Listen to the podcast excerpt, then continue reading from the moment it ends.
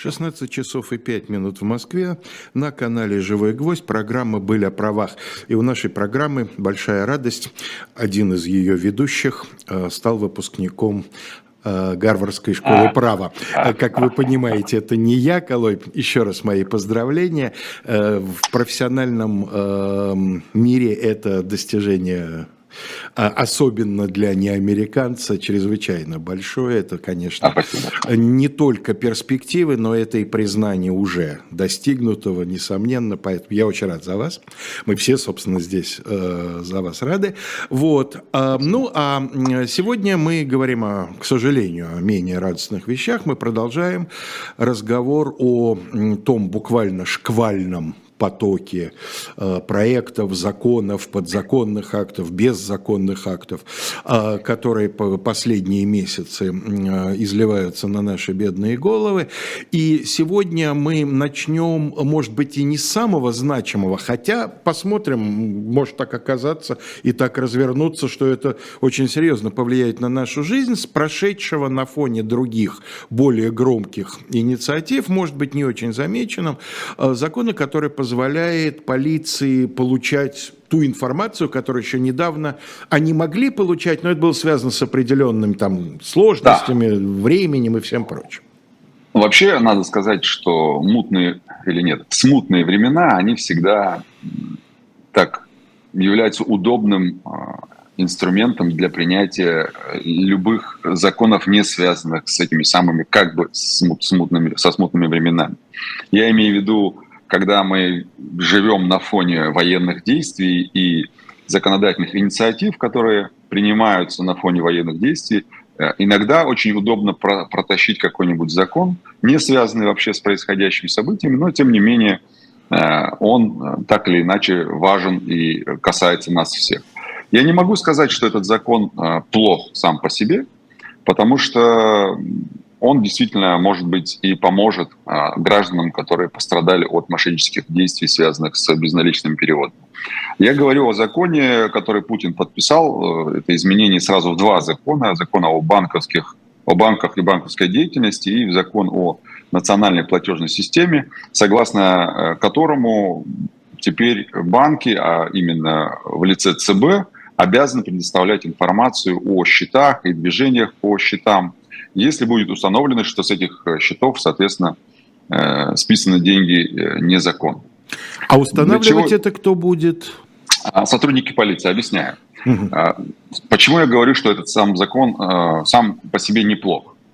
Когда у человека похищают на карте денег, и он приходит в полицию с просьбой возбудить уголовное дело, сам факт хищения, он устанавливается в том числе и предоставлением информации из банка о соответствующем да, списании, незаконном списании денег. Но в рамках доследственной проверки такую информацию банки обычно не предоставляют, поскольку это является банковской тайной, и единственным э, источником такой информации может являться предоставленная самим заявителем информация о том, что у него списали такие-то деньги. Но вот законность или незаконность списания денег может сообщить только банк. Но банки, соответственно, такую информацию дают только в рамках возбужденного уголовного дела, но не до следственной проверки. И здесь важно понимать, что, с одной стороны, эта инициатива очень хорошая, потому что а, по сути, предоставляет сотрудникам полиции возможность установить, было ли незаконное списание или нет. То есть и... теперь любой дознаватель может запросить банк, и банк обязан ему предоставить эту информацию да. без дополнительных каких-то согласований, там, постановлений судьи или следователя. Да, да, да, совершенно верно. Вот слабое звено, вот как раз вы подошли к нему, слабое звено заключается именно в этом. Когда мы знаем много случаев, когда э, недобросовестные сотрудники злоупотребляют тем или иными пробелами в законодательстве, используют свое служебное положение для целей получили информации, например, э, получение тех или иных документов и так далее, и так далее.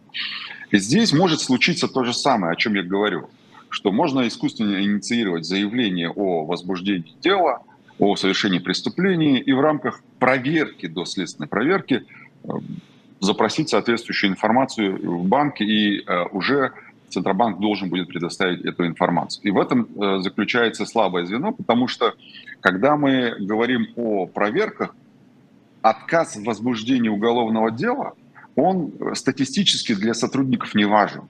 Важно, а, возбуждение уголовного дела, б, прекращение уголовного дела. Есть такая поговорка, что в России две проблемы. Это возбудить дело и прекратить дело. Но все, что происходит до а, возбуждения уголовного дела, оно существенно не важно в случае, если дело, а, точнее, э, будет принято решение об отказе этого самого возбуждения уголовного дела. Так вот, э, доследственная проверка позволяет сейчас получать э, информацию о счетах и движениях по ним только просто по простому запросу следователя, дознавателя о том, что у нас проходит проверка по такому-то делу, не уголовное дело возбуждено, а проверка. И на основании этой проверки прошу предоставить. Все. И теперь они уже обязаны. Опять же, да, сделаем э, такое резюме.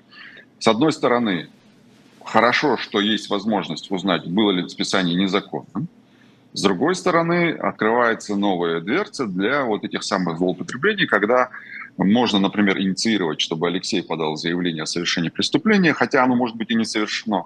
Потом проводится проверка, формальная проверка для того, чтобы в том числе и запросить информацию из банка. Как только получили информацию из банка необходимую, вынесли отказ в возбуждении уголовного дела, но информация уже у нас есть. Как я уже сказал, отказ статистически не важен, но при этом э, лазейка имеется, информация имеется, и никто не мешает ее, соответственно, использовать.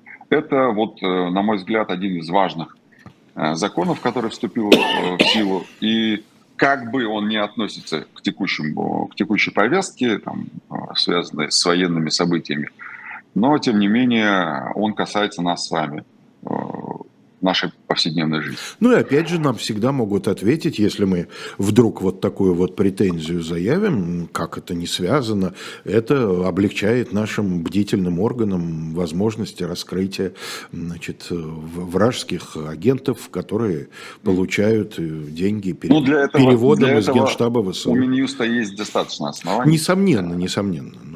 Сейчас нам Поэтому скажут, здесь... что время такое спецоперационное, никакая возможность не лишняя.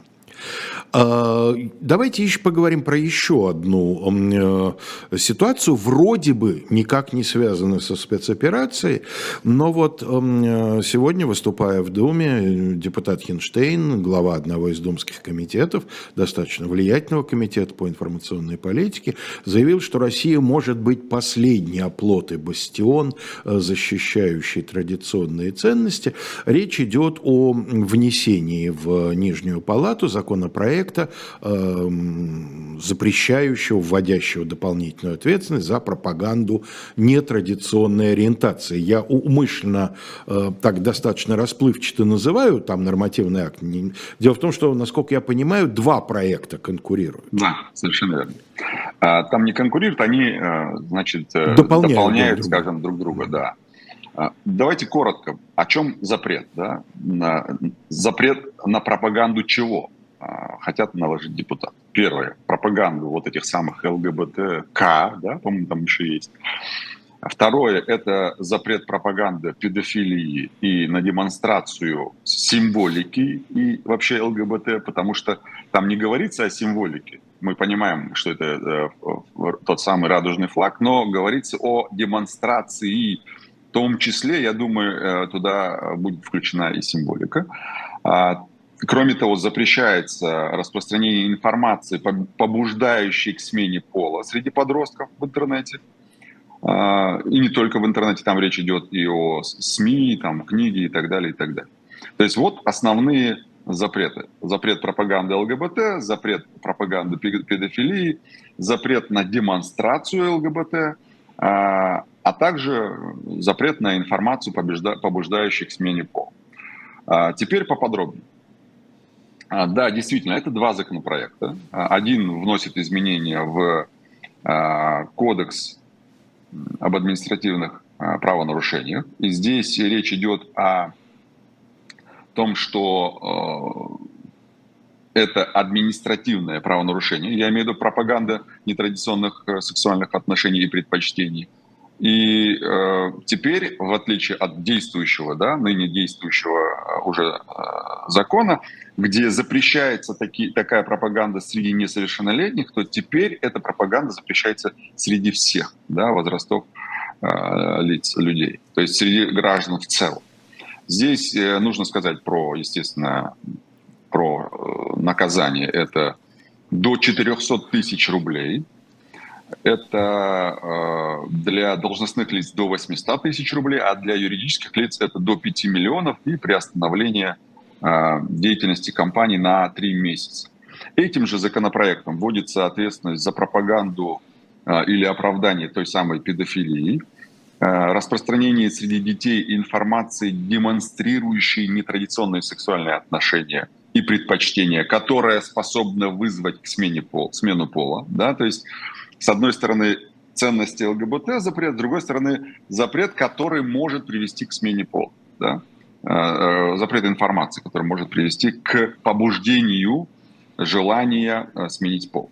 Здесь штрафы э, от 800 тысяч рублей для граждан и до 10 миллионов э, для организаций с, опять же, закрытием на 3 месяца. Это вот такой разбег. Я сейчас там подробно не буду останавливаться. Кому интересно, может, могут почитать.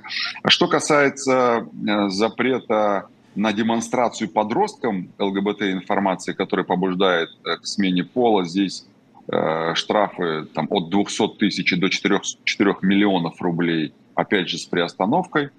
И здесь э, второй законопроект, он фактически запрещает пропаганду ЛГБТ в интернете, СМИ, э, аудиовизуальных сервисах, я имею в виду там онлайн-кинотеатры, музыкальные стриминги и так далее, и в рекламе. И вносятся соответствующие поправки в законы, которые регулируют эти области. Я имею в виду закон об информации, о СМИ, о защите детей от информации, причиняющей вред, о рекламе и о, по-моему, даже в законе, э, закон о господдержке э, кинематографии. Да, совершенно верно.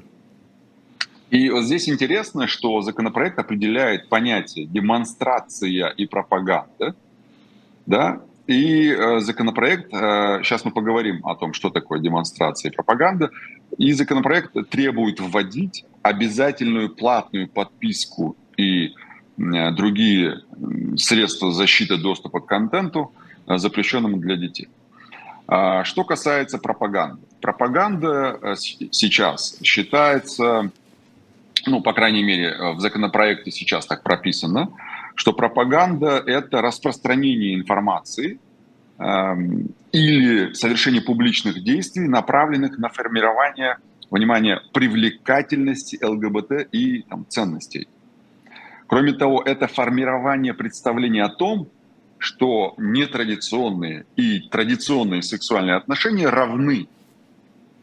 Да? И навязывание, э, навязывание вот этих самых Э, нетрадиционных сексуальных отношений, предпочтений. Э, и, и тут важный момент, смотрите. В законопроекте говорится о том, что если эти действия не содержат уголовно наказуемого деяния. О чем это говорит? Сейчас у нас нет уголовной ответственности за пропаганду нетрадиционных сексуальных э, отношений. Да? Но при этом в законопроекте прописано, что если это не создает не образует, точнее, состав уголовного деяния. О чем это говорит? О том, что обязательно, как только будет принята вот эта часть э, пакета запрещающего, пакета законов, который запрещает пропаганду ЛГБТ, обязательно будет принята еще и другая часть, которая будет связана с уголовной ответственностью. Я думаю, критерием здесь могут быть как повторность деяния, совершения этого деяния, так и какие-либо последствия, которые повлекли эти деяния. Да? Вы, вы думаете таким образом? Я-то первым делом подумал, что «Здравствуй вновь» 120-я статья УК РСФСР, э, где просто сам факт состояния, факт. правда, в мужских только почему-то, да, в, угу. в, в советское время было, однополых отношениях приравнивался к уголовному, то есть не приравнивался, а был уголовным преступлением. Вы думаете, что здесь э, криминализируют повторное совершение э, вот этого пропагандистского, да, как бы. Я думаю, что да. Я думаю, действия. что здесь будет э, повторность действий, поскольку э, уже вводится административная ответственность за пропаганду. И очень быстро можно будет как раз э, перепрыгнуть, скажем так, на уголовку в случае, если это повторится. А у нас много статей в административном кодексе, которые предусматривают эту самую административную преюдицию и переход уже в плоскость уголовного преследования. Поэтому mm. думаю, что здесь логика будет такая же. Но здесь интересно еще вот что. Я тут почитал позицию Конституционного суда относительно вот этого самого запрета на ЛГБТ, и как, как всегда Конституционный суд очень эм, интересно вывернулся в этой истории. Еще, правда, давно, это было там в 2010 году, но тем не менее Конституционный суд высказал свою позицию, неоднозначную, надо сказать, позицию. С одной стороны, э, Конституционный суд говорит, что такая пропаганда действительно может быть вредна психике детей. Тогда речь шла о детях, да? Э, и я думаю, что здесь Конституционному суду придется все-таки повторить как-то, точнее не повторить, а пересмотреть этот вопрос уже не в отношении детей, а в отношении совершеннолетних и остальных всех, в принципе, граждан России. Здесь ему нужно будет как бы объяснить, а является ли пропаганда э, действительно таковой, да, с одной стороны. С другой стороны, Конституционный суд говорит, что да, пропаганда, она может быть вредна для психики детей, но с другой стороны, запрет на пропаганду, он не говорит о запрете на выбор самой ориентации. А значит, оно, вот это самое, когда еще принималось там, в 2010 году, а, оно не, не нарушает право представителей ЛГБТ на выбор себе ориентации. Я имею в виду пропаганду.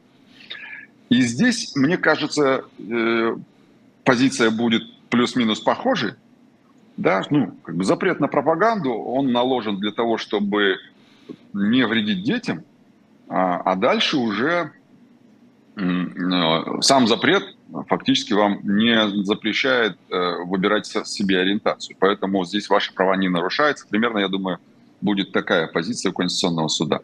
Что касается дальнейших развитий, я думаю, что уголовная ответственность будет вводиться. Она прям вот как это говорят, наша Дума беременна этой уголовной ответственностью сейчас. Я думаю, что она разродится, причем, я думаю, это будет в ближайшей перспективе до конца года, как только будет принят пакет, связанный с административной ответственностью. А, но здесь Конституционному суду придется определиться, что для него важнее. Это либо все-таки эм, конституционные права граждан да, на, выбор, на, на личную жизнь, право на личную жизнь, оно предусмотрено у нас в Конституции, либо э, сохранением этих самых традиционных ценностей, которые сегодня так сильно у нас имеют э, вес и сильно защищаются. Э, опять же, я, мне могут сказать, что я там э, занимаю чью-то позицию. Я стараюсь не смешивать свое личное мнение о том или ином законе или законопроекте по крайней мере, когда официально озвучиваю свою позицию, я могу об этом сказать где-то там в телеграм-канале, но я стараюсь не связывать свою личную позицию с тем, что происходит в законе, да, то есть в праве тех или иных ограничениях или запретах, которые накладываются. Здесь я говорю исключительно с юридической точки зрения, и с юридической точки зрения это действительно будет дилемма а, разделить вот это вот э, скажем так, две части. Да? Часть первая – это на право на личную жизнь, второе – это запрет на а, пропаганду ЛГБТ. Мне Я... кажется, вот э, сейчас, э, да, Алексей, да скажу, мне кажется, mm-hmm. вот э, буквально там вчера или позавчера узнали, многие узнали о каких-то там нетрадиционных отношениях бывшего главреда телеканала «Дождь» который объявил о том, что он там поженились, вышли замуж, неважно. И мне кажется, что когда этот закон примут, я имею в виду нынешний, который мы сейчас обсуждаем, то даже комментарии с поздравлениями под ним могут быть квалифицированы как одобрение, либо признание нетрадиционных, э, не, э, уравнивание нетрадиционных отношений с традиционными и так далее, и так далее. Я к тому, что э, те, кто пишут там в комментариях или сам автор этого поста должен понимать, что это может привести к этой самой административной ответственности. Я, знаете, что хотел сказать? Эм, вот я начал с того, что кажется, что этот законопроект не имеет никакого отношения к э, спецоперации, но вот э, я не случайно процитировал Нахенштейна, мне кажется, что он, э, ну, я не думаю, что это проговорка, но э, я думаю, что это не просто треп, а это слова э, со смыслом, когда он э, в заключении своего выступления, ну, по крайней мере, того фрагмента, который я видел, он сказал, и вообще этого вот наши избиратели требуют, да, это вот, так сказать, об этом давно вот народ наш говорит. Я думаю, что нас сейчас вообще ждет эм, такой целый блок законов, э, которые отражают представления наших властей о том, чего хочет российский народ. Да? Э, российский народ хочет, чтобы запретили этих нетрадиционных, российский народ хочет возвращения смертной казни, российский народ хочет то, российский народ хочет все. Любая диктатура обязательно обосновывает то, что она делает, тем, что это воля народа. Да? А воля народа для любой диктатуры, как мы понимаем, священна. Поэтому те, кто здесь пишет, да ладно, что вы, это все вообще мало кого касается, или э, зачем вы об этом говорите, есть вещи там посередине, серьезнее. Это все очень серьезно. Это все, уверяю вас, имеет очень небольшое отношение к, э, собственно, вот э, проблеме э, традиционной и нетрадиционной ориентации. Это про другое. Алексей, там, там была поинтереснее мысль, которую, по-моему, озвучил тот же Финштейн, когда сказали, что ну, смысл был такой, что война идет не только на поле боя, но война идет из за умы и головы наших граждан. Ну, естественно, конечно, да. Вот. И э, обосновывая, я имею в виду, вот эту самую инициативу а, про запрет ЛГБТ. А, честно скажу, я, я вот здесь э, хожу, гуляю по парку, по городу, и периодически, я не, не скажу, что часто, но периодически я встречаю вот этих самых представителей ЛГБТ, и мысленно себе представляю, как бы их здесь, э, у нас, точнее, в России, э, воспринимали бы, да, если бы они так себя вели на улицах наших городов. Ну, это такое лирическое отступление. И, кстати, вот теперь уже Но возвращаясь... меня это совершенно не радует, Колой, потому что у нас на улицах наших городов очень многие проявления эм, выбора человеческого, да, они встречаются крайне агрессивно. Ты не должен ничем отличаться, ты должен быть как все. Да, вот это вот главный лозунг всех традиционалистов, консерваторов, сторонников. Чего хорошего? Вот. Возвращаясь к военной теме, э, наверное, на мой взгляд, э, я все-таки скажу, что это, на мой взгляд, одна из важнейших новостей прошедшей недели – это создание координационного совета по вопросам обеспечения вооруженных сил при вот этих самых театре военных, военных действий. Мне кажется, что вот этот самый, тот орган, который наконец-то появился в, э, в руководстве нашей страны, потому что до сих пор, начиная с февраля, до сих пор это было лебедь, рак и щука, и теперь вот они решили координировать все действия таким вот образом. Если помните, э, в прошлом точнее вот летом, а, в июле, Дума принимала соответствующий закон о том, что при проведении военных операций за, за пределами страны у правительства возникает право создавать специальные там а, органы и иметь определенные специальные полномочия при проведении этих самых э, военных операций. Более того, у нас в законе об обороне предусмотрена возможность э, такого особого режима действия правительства при э, военных действиях. Да? В данном случае мы уже квалифицируем э, эти военные действия как нападение на нашу страну, потому что мы ввели уже там э, режим военного положения в этих самых присоединенных регионах. Поэтому здесь э, нужно сказать, что вот создание этого координационного совета, он явился таким вот важным фактором, потому что этот координационный совет по сути своей э, будет обеспечивать взаимодействие федеральных органов власти с органами, э, э, с региональными органами в том числе. Как мы знаем, председателем этого координационного совета автоматически исполняет обязанности председатель правительства, то есть Мишустин. Ну и совет будет, конечно, выполнять все задачи, связанные с обеспечением вооруженных сил, обеспечением э, необходимой материальной составляющей. Там, туда входит все. По большому счету это такой суперорган, который сегодня будет решать э, необходимость принятия любых решений, связанных с обеспечением вооруженных сил. Это э, решения, связанные с обеспечением потребностей, э, военной техникой, специальной техникой, материальными средствами, оказанием услуг в том числе, то есть, да, э, я имею в виду подряды. Это связано с определением плана финансирования, объем расходов, вплоть до медико-санитарного обслуживания, ремонта, вооружения и так далее, и так далее.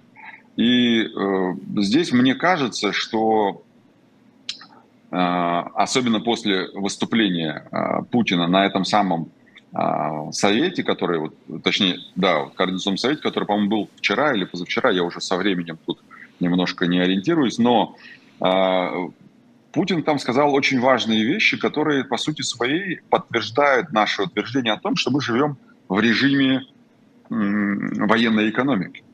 Потому что э, там было несколько тезисов, один из которых был то, что э, все решения, которые касаются обеспечения вооруженных сил, должны приниматься максимально быстро, даже если это потребует нарушения действующих процедур.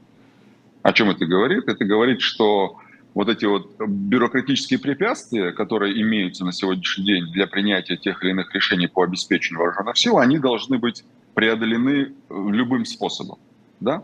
Второе, э, а, а, что можно из важного выделить, это что в приоритет сейчас выходит э, театр военных действий и обеспечение военных всем необходимым. И это значит, что все, что связано с образованием, медициной и иной инфраструктурой, оно уходит на второй план. И э, это означает, опять же, что мы живем в режиме военной экономики. Ну и, естественно, нужно говорить о расходах, которые сегодня предусмотрены на национальную оборону.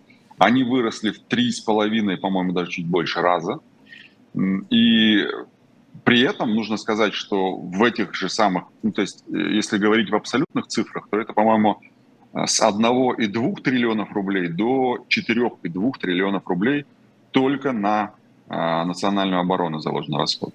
И в них же заложены, кстати говоря, расходы на так называемых внутренних силовиков, которые обеспечивают порядок внутри страны.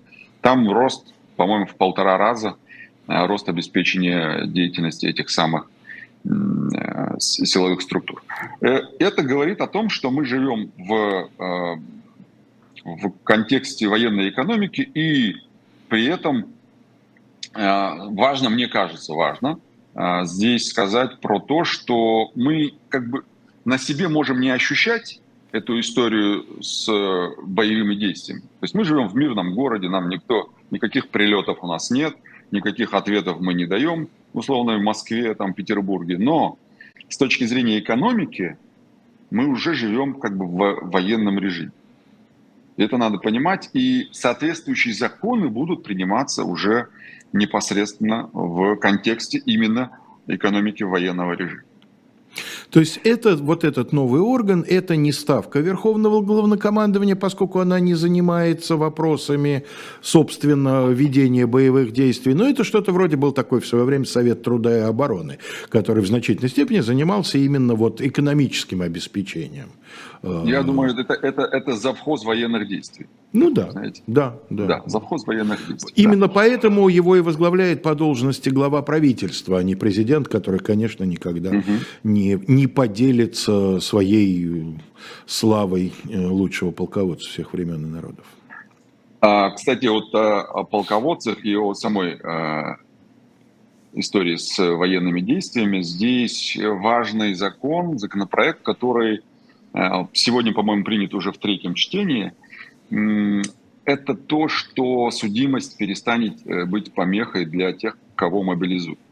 Во-первых, э, коротко скажу по мобилизации. Она все еще продолжается. Она может быть в меньшей степени заметна и, скажем, напряжение спало в Москве, там, в Московской области, но по стране она продолжается, людей продолжают призывать, проблемы существуют. Я об этом, наверное, еще напишу и расскажу не один раз, но теперь непосредственно к законопроекту.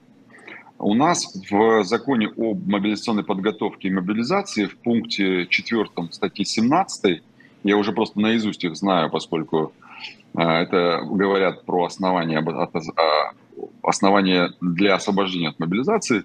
Вот одно из оснований – это граждане, имеющие не снятую или не погашенную судимость за совершение тяжкого преступления, должны быть, соответственно, точнее, не могут быть мобилизованы. Скажите, напомню, Калой, что... а на вскидку, э, сколько примерно у нас, какая, на ваш взгляд, часть людей, в принципе, осужденных по уголовным статьям, осуждены по тяжким? По тяжким это примерно 35-40%.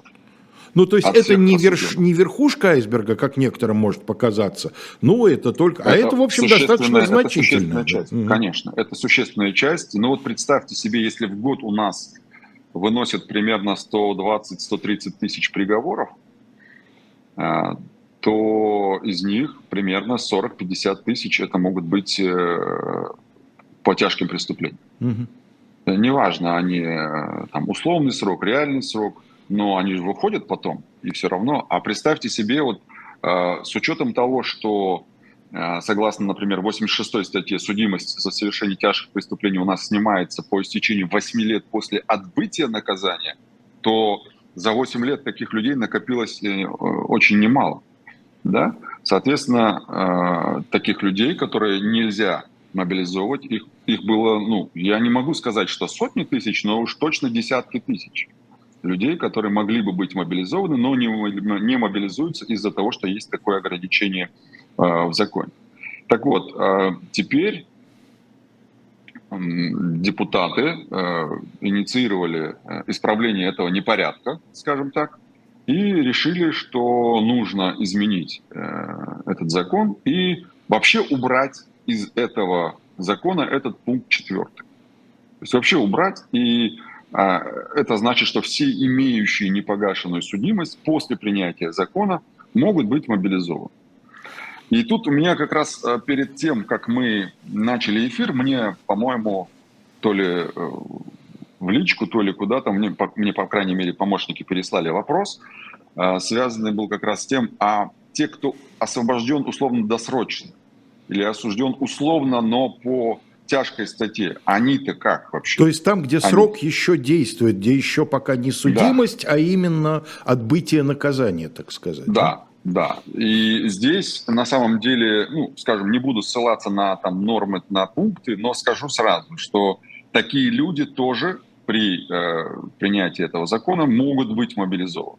Даже если они находятся, э, скажем, даже если изменен им э, порядок отбытия или э, изменено наказание, э, и они находятся на свободе, они могут быть мобилизованы в том числе. Даже если они э, вот по поводу условного срока здесь вопрос, потому что они э, все-таки продолжают отбывать наказание, по большому счету, даже условно.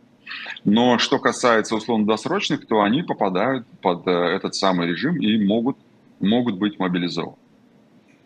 Калы, а вообще в принципе вот эта норма, которая в во, во многих странах, имеющих такую вот, так сказать, систему массовой мобилизации, существовало, сейчас таких стран не так много осталось, да, но существовало в прошлом, что людей с судимостью не призывают в армию. Изначально, как вам кажется, чем это вызвано? Не хотели разлагать как бы да, боязнью падения дисциплины в армии, если там будет заметное число людей с определенными наклонностями, скажем так? Давайте, давайте так. Во-первых, надо сказать, что это пережиток советского э, все-таки э, правила. Да? То есть это правило было в Советском Союзе. Это правило было в Советском Союзе и относилось оно к срочной службе. Да. А в Советском Союзе людей было полно, и для того, чтобы не создавать лишние проблемы на ар... Э, непосредственно самой армии, в срочной, я имею в виду службе, при срочной службе, а, людей как бы ограждали от этих самых возможных до поры до времени, самых... потому что я не, не скажу точно, мне кажется, что в середине 60-х было отменено это правило, начали призывать людей с судимостью, и, кстати говоря, некоторые потом именно с этим связывали резкий рост неуставных отношений, дедовщины. Дедовщина, да. да. Э, я думаю, что как раз одна из причин, по которой запрещали, это как раз было то, что в армии может создаться та самая атмосфера, которая создается в местах лишения свободы. Что касается отмены, я думаю, отмена тоже связана исключительно с политическими решениями, с политическими причинами. Это, возможно, нехватка, возможно, количество людей, которые попадают под эти ограничения и не могут быть призваны на срочную службу, а это кратно много людей, и, соответственно, э, такого допускать, наверное, не могли. Я думаю, что с этим связано. Но в целом, на мой взгляд, э, здесь нужно говорить не о тотальном ограничении да, э, тех, кто осужден и был судим и имеет непогашенную, не снятую судимость, потому что при нашей системе судебных решений, судебной системе и вынесении судебных решений – Э, мы знаем по уголовным делам существенное количество несправедливых решений судов. Соответственно, людей, которых осуждают крайне много, из них как раз люди призывного возраста тоже не, немалая часть. И мне кажется, здесь нужно говорить о либо о категориях преступлений, за совершение которых не могут призывать э, в армию, либо э, о э, наказании, которое назначено за то или иное преступление. И, а может быть, оба критерия использовать для того, чтобы э, установить ограничения для призыва на срочную службу. Но в целом, мне кажется, вообще э, само ограничение в качестве оснований для запрета на призыв, мне кажется, оно немножко неправильным, несправедливым. И опять же, здесь должны быть такие критерии, которые позволили бы отделить мух от котлет и да, э, понять. Ну вот, например, если человек, э, не знаю, подрался случайно там и был осужден за драку, а, а сам-то не хотел наверняка драться. Такое часто бывает, когда на тебя нападают, ты вынужден защищаться, и случается э, кейс, и получает судимость человек, даже по той же 115 статье, да, она, казалось бы, средней тяжести, ну, как бы вообще, даже, по-моему, небольшой тяжести, и по ней это вообще как бы судимость 115 это да? хулиганство, да? Или что это? Нет, 115 это э, Телесный легкий пов... вред здоровью, Теле... лег... Нет, угу. легкий вред здоровью, да, и там даже 112 средней тяжести вред здоровью, она тоже не предусматривает как такового там большого срока, но тем не менее судимость она остается, и человек, например, хочет пойти в армию служить, я имею в виду срочную службу, но из-за этого у него могут быть ограничения. Я к тому, что мне кажется, все-таки нужно устанавливать более тонкие критерии, которые будут отличать, э, скажем, вот этот вот контингент, кого нельзя призывать, от тех, кто хочет и может быть призван по э, службе, я имею в виду просроченную службу. И, кстати говоря, сразу переходя к вопросу о службе, э, тут же в этом же законопроекте, который мы обсуждаем, э, предлагается в закон о мобилизации добавить новую статью – так. Статья 17.1, она про альтернативную службу. Сегодня как раз в третьем чтении был принят э, этот самый законопроект. Я думаю, что ну, в крайнем случае, на следующей неделе уже будет подписан президентом и вступит.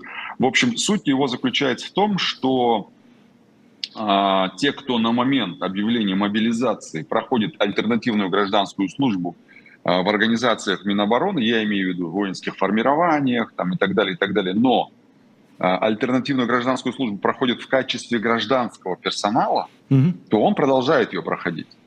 То есть он не мобилизуется уже на военные действия.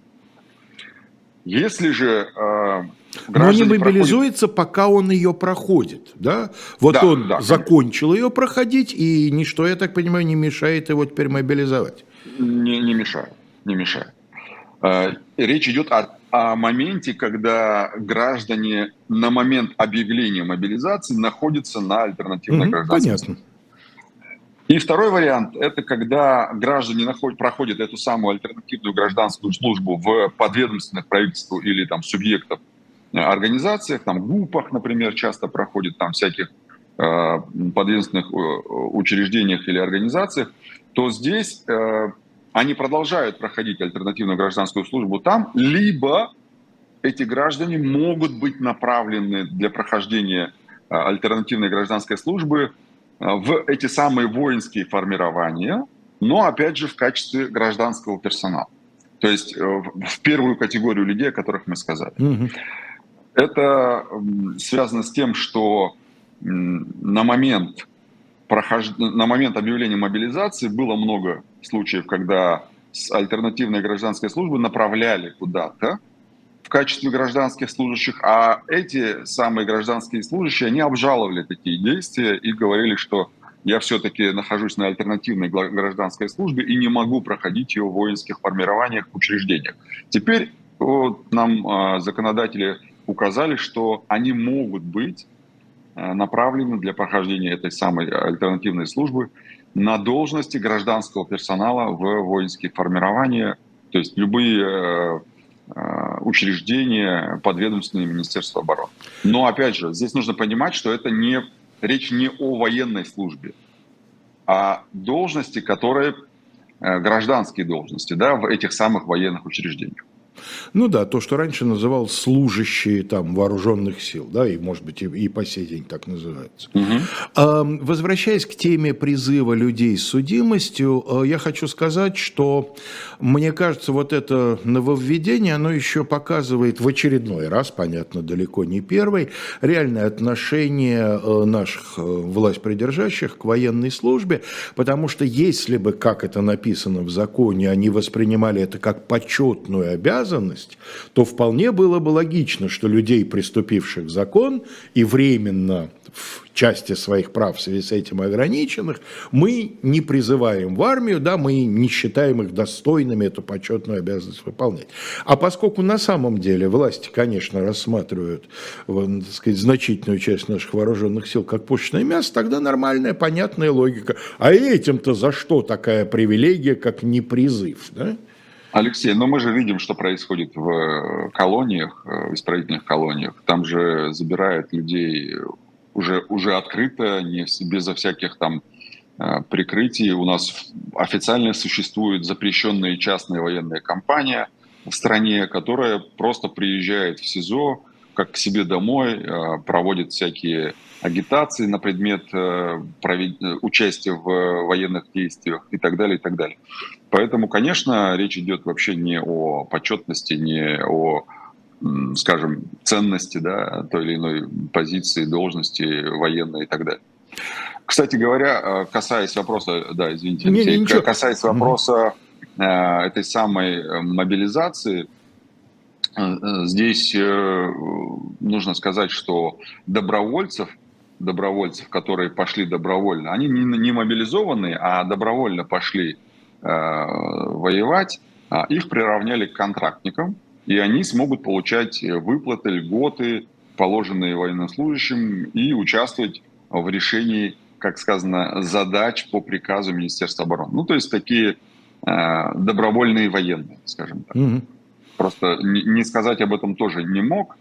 Вы хотели спросить что-то? Нет, я даже не спросить. Э, очередная ремарка. Я хотел сказать, что мы видим не только то, что творится сказать, на зонах, как говорят их обитатели, но мы, даже несмотря на все фильтры и ограничения, все больше и больше узнаем о том, что творится э, в учебных частях, да, когда выясняется, что чуть ли не каждая вторая, по моему ощущению субъективному, каждая вторая смерть вот в этих да, пунктах.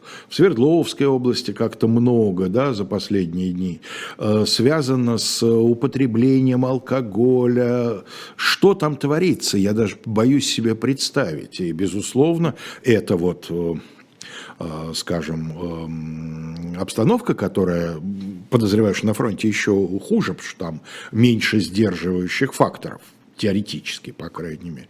Это, конечно, все результат вот этой мудрой кадровой политики. Я уверен, что армия, кстати говоря, э, армия, я имею в виду военное руководство, совсем несчастлива вот, вот этих принимаемых ныне решений, ну, потому что э, с учетом вот этого контингента поддерживать хотя бы минимальную потребность, э, причем дисциплину же надо поддерживать там понятно, что ни о каком гуманизме речи не идет, но если ты хочешь добиваться с этими людьми каких-то успехов в выполнении поставленных перед тобой задач, нельзя, чтобы они представляли собой толпу мародеров, э, людей, которые только думают о том, как бы дотянуться до чего-нибудь, э, так сказать, спирт содержащего и так далее. Да? То есть полное, конечно, разложение. А, как, как говорили в одной известной передаче, разворачиваемся в сторону иноагента.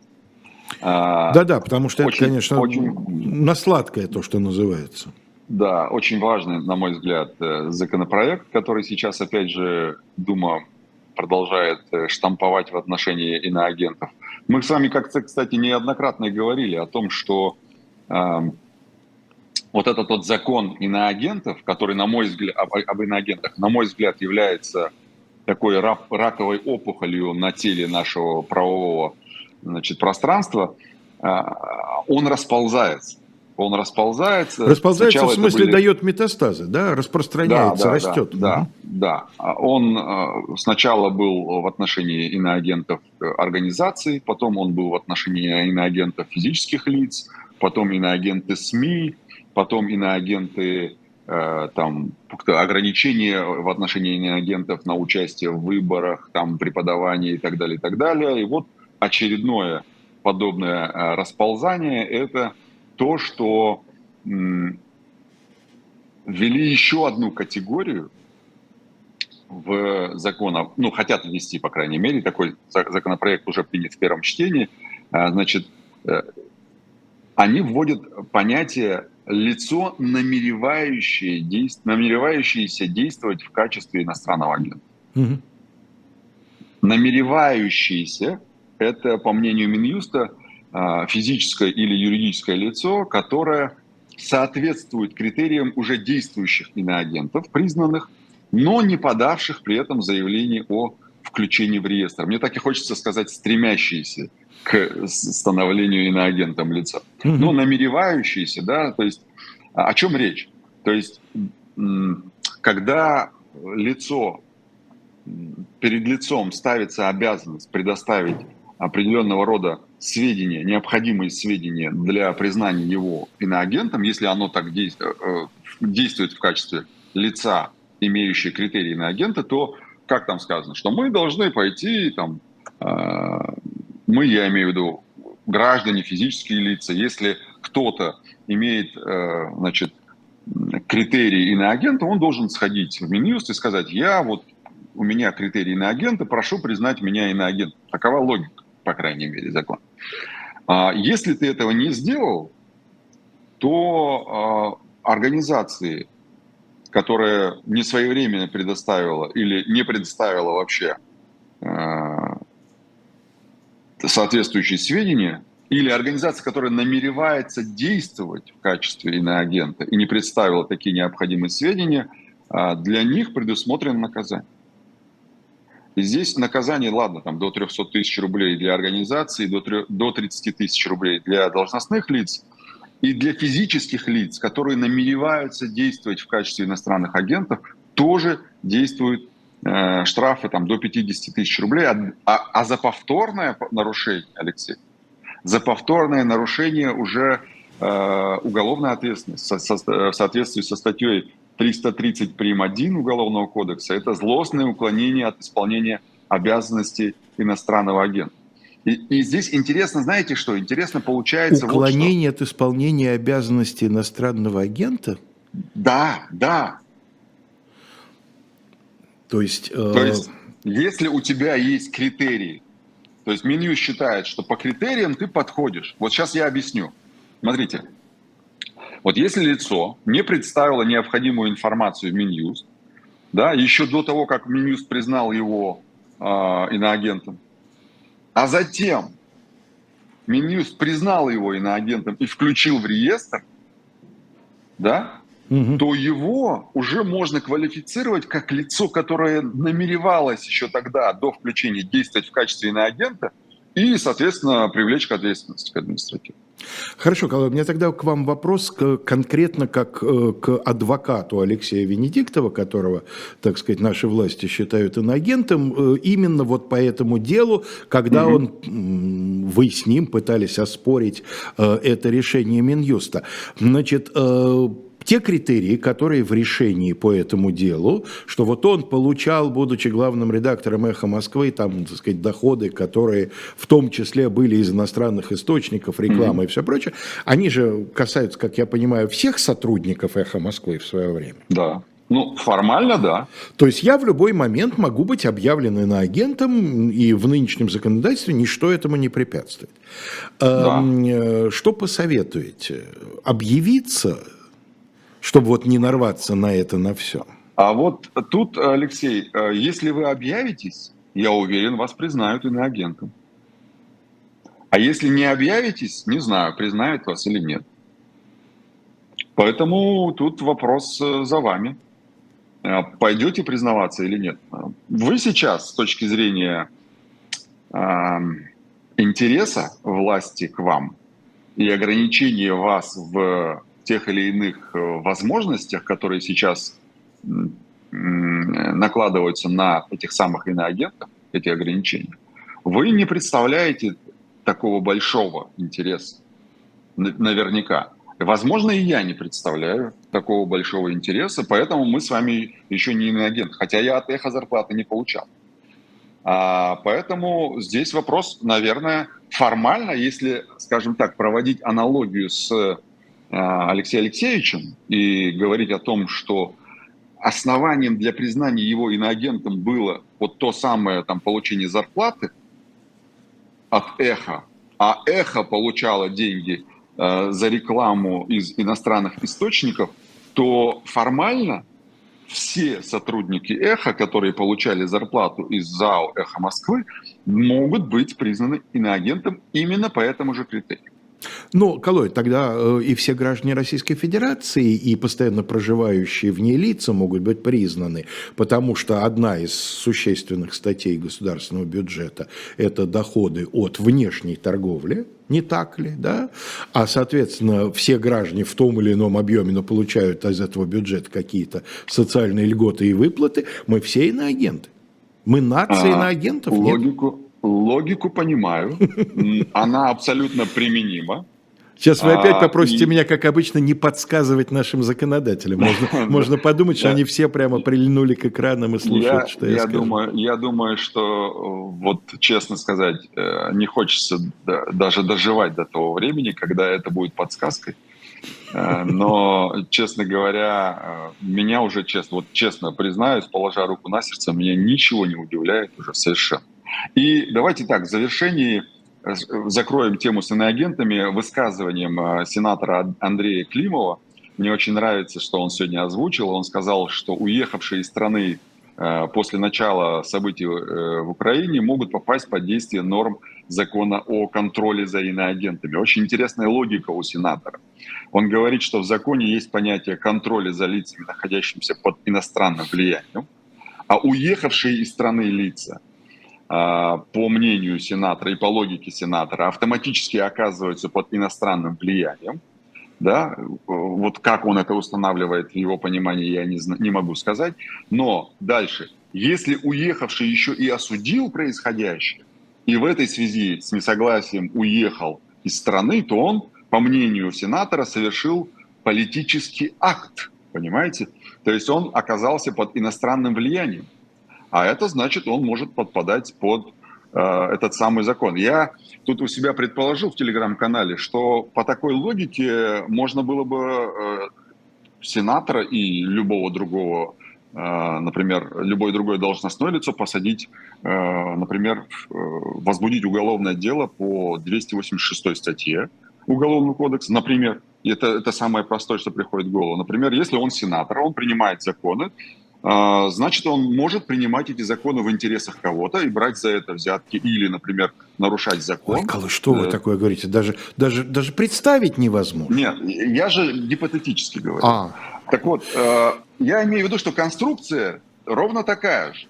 Конструкция ровно такая же. То есть можно обвинять людей в том, что они э, находятся под влиянием иностранных лиц только потому, что они уехали и осудили спецоперацию. Логика такая, ну, слава богу, хотя это тоже не, не, не гарантия, но Песков признал, назвал эти слова, точнее, его частным мнением мнением сенатора, и ничего общего якобы они не имеют инициативы законодательной, но это тоже не самый лучший сигнал. Представляю себе кроссворд будущего. Сенатор, известный странными законодательными инициативами, 6 букв, первая К. И вот мучаетесь, Клишс или Климов? Да. Вот да. так. А, уважаемые зрители, это была программа «Были о правах». В ближайшее время э, вас ожидает встреча с э, журналистом, продюсером, писателем Еленой Афанасьевой в программе «Слух и эхо». Через час мы с Сергеем Бунтманом ждем вас на канале «Дилетант». Э, как мне представляется, сегодня у нас будет одно из самых интересных дел последних месяцев. А, так сказать, этим ограничусь. Проанонсируйте, Алексей, проанонсируйте. Кстати говоря, неподалеку от того места, где вы сейчас находитесь, э, сказать, это все происходило в штате Нью-Джерси ровно сто лет назад. Дело об убийстве священника и его любовницы. Вот такие интересные бывали комбинации. Ну а дальше особое мнение Константином Сониным, Айдар Ахмадиев, Пастуховские четверги, Алексей Венедиктов, иноагент по версии наших властей, беседует с Владимиром Пастуховым. И Один с Дмитрием Быковым в рубрике «Урок литературы», тема Исаак Бабель. Я прощаюсь с вами ненадолго, на час. Всего хорошего. Пока.